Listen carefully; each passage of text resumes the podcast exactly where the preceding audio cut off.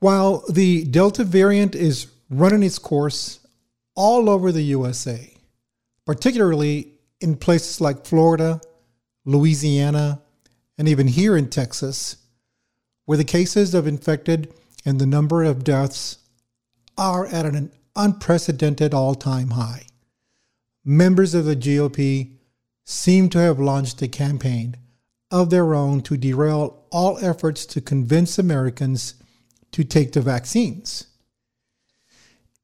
In places like Florida, you've got Ron DeSantis proselytizing against the vaccines. And instead, he is pushing Regeneron treatment centers, while Congressman Rand Paul is still touting ivermectin or ivermectin and hydroxychloroquine as the drugs Americans should be taking and not the vaccine themselves. Paul has politicized this situation so much that he had stated that ivermectin, however you pronounce it, was an effective COVID 19 treatment, but medical professionals are letting hatred of Trump override their duty to research further efficacy of these treatments. That's what he says. Let me read this quote from Rand Paul himself for the benefit of our Spotify listeners. And this is how it goes The hatred for Trump deranged these people so much, they're unwilling to objectively study it, he claimed. So, someone like me that's in the middle on it, I can't tell you because they will not study ivermectin. They will not study hydroxychloroquine without the taint of their hatred for Donald Trump. That is what Rand Paul said. It appears, though, that Rand Paul is merely touting these drugs as potentially being beneficial based on anecdotal evidence without any real concerted effort to conduct some of his own research as any real medical doctor would do. Furthermore, Paul doesn't realize that there are many papers available for anyone to read on the subject of these drugs, and that research has been done uh, since the late 1970s in regards to ivermectin, and that indigenous peoples had shared their knowledge of active substance of hydroxychloroquine, which is quinine, since the 1600s, the 1670s actually. In response to Paul, we do not we do know quite a bit about both drugs. There has been a lot of research conducted by various entities, but their indications for use are very specific. So let's take a look at a study conducted by the Japanese, published in February of 2011. It is titled Ivermectin, Wonder Drug from Japan The Human Use Perspective. And I'm going to go ahead and show you these, uh, uh, uh, this particular website where this article uh, is is situated. And if you look at this particular paper or this particular online reference, uh, it says that ivermectin was discovered in the late 1970s. It was originally introduced as a veterinary drug it kills a wide range of internal and external parasites in commercial livestock and companion animals, as you can see there for yourself. So, this paper looks in depth at the events surrounding ivermectin's passage from being a huge success in animal health into its widespread use in humans. A development which has led many to describe it as a wonder drug. And if you look at further down here on the same page, it says it was the world's first endectocide, a forerunner of a completely new class of antiparasitic agents, potentially active against a wide range of internal and external nematodes and arthropods, which, which they're all parasites. And then we further look at uh, down there, down on this particular websites, and let me read further. In the article, it says again In human health, ivermectin is the essential mainstay of two global disease elimination campaigns that should rid the world of two of its most disfiguring and devastating diseases. And these are very difficult to pronounce, and you can read them here for yourself onchocerciasis, I think, and lymphatic uh, filariasis. Difficult terms for me to pronounce again. And if we look at further down again, we can find that it says in this passage above all, ivermectin has proved to be a medication of choice for the world's rural poor. In many underprivileged communities and throughout the tropics, intestinal worms and parasitic skin diseases are extremely common and they are associated with significant morbidity. So, what do we get from this study?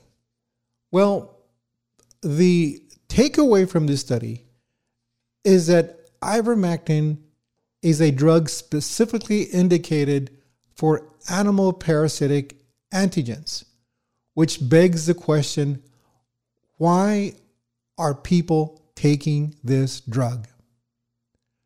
So, in this study, most of the study stems from the fact that they use these uh, uh, medic this the use the use of this drug was purely for animals, but then they started studying in humans and they found uh, they found uses for this. But the problem that we have here is that people are using this. Uh, they're not using the medication that is supposed to be prescribed by a physician. They are going for the livestock version of this disease. I mean, yeah, the livestock version of this medication. So I think we can trace back to an article that essentially got everyone hyped and interested on taking ivermectin, in which researchers infected cells with SARS CoV 2, then exposed them to ivermectin. And this is according to David Jans, who is a PhD, a professor of biochemistry and molecular biology at Monash University in Melbourne, Australia. And this is a quote directly from uh, Dr. Jans. We showed that a single dose of ivermectin could kill COVID 19 in a petri dish within 48 hours, indicating potent antiviral activity.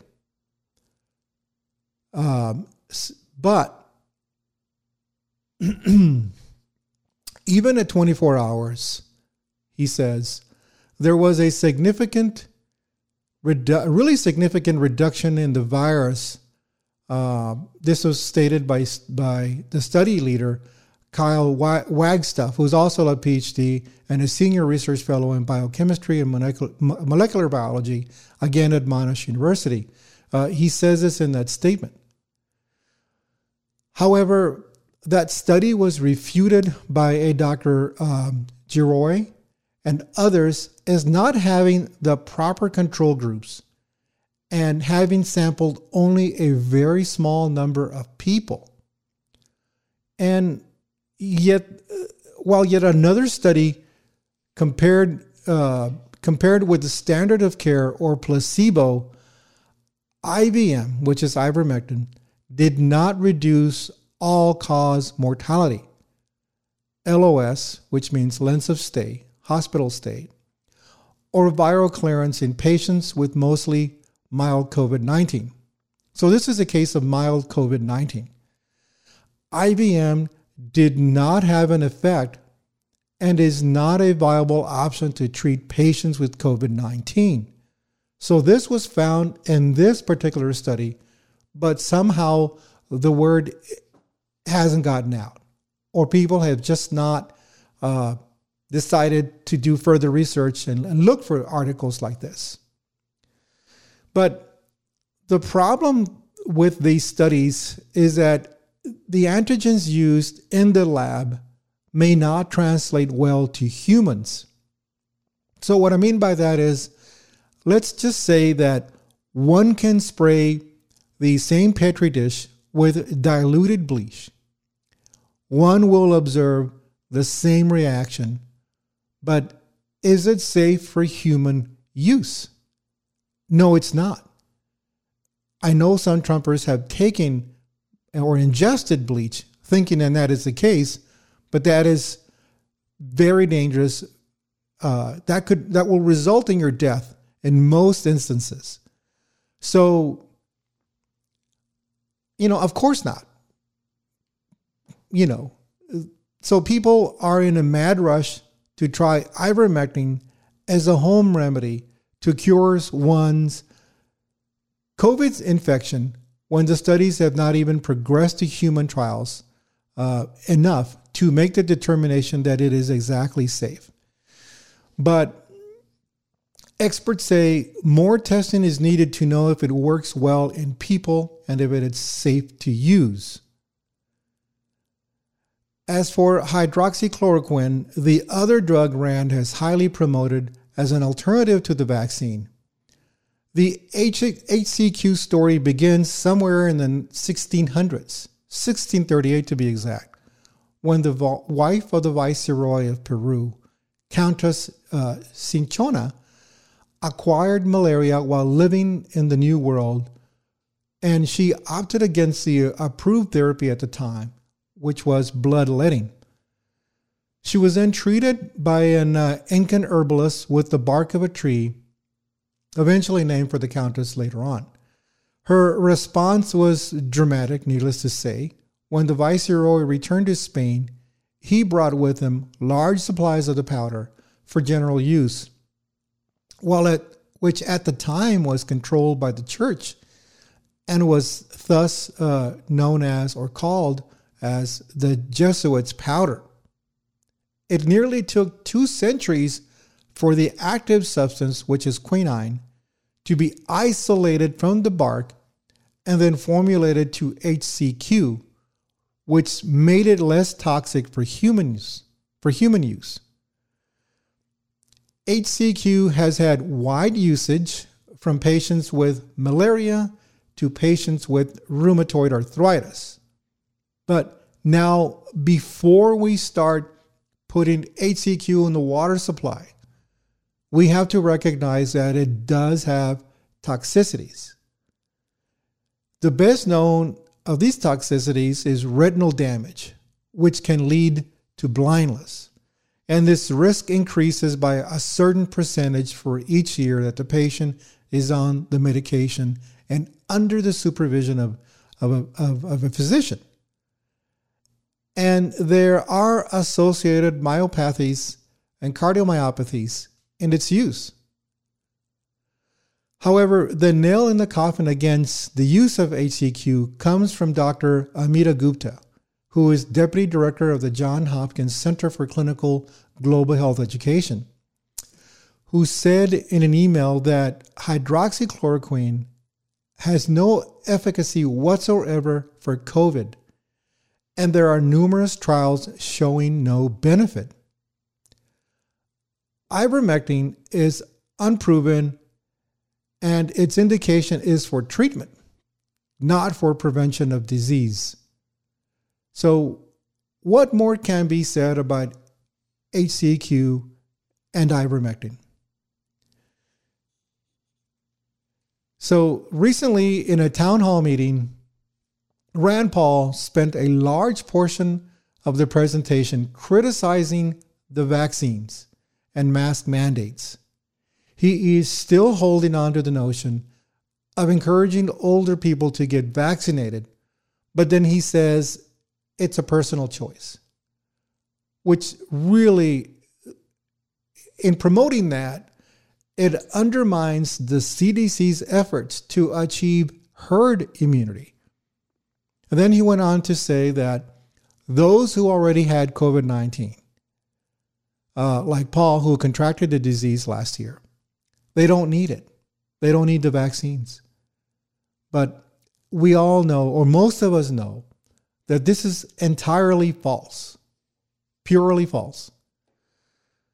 And I can point to a study published in early August by the Centers for Disease Control and Prevention that found unvaccinated people who had COVID 19 are more than twice as likely to be reinfected with the virus compared with people who were fully vaccinated after contr- uh, contracting the virus. So the evidence indicates that the only way out of this pandemic is to take the vaccines. There really is no argument against that. So the takeaway from all of this is that Rand Paul is not an infectious disease expert. He has a background as an ophthalmologist, and how he went about uh, becoming a, uh, accredited uh, or licensed as an ophthalmologist is in itself controversial. And he has railed against science while taking direct aim at Dr. Anthony Fauci at every moment that he can. Over the last several months, the two have clashed repeatedly amid discussions about face coverings and other forms of, of COVID mitigation. So uh, let me know what your thoughts are on this. My views may differ uh, to yours. However, there is no reason why this uh, this conversation uh, uh, cannot remain on uh, cannot remain civil. Until next time.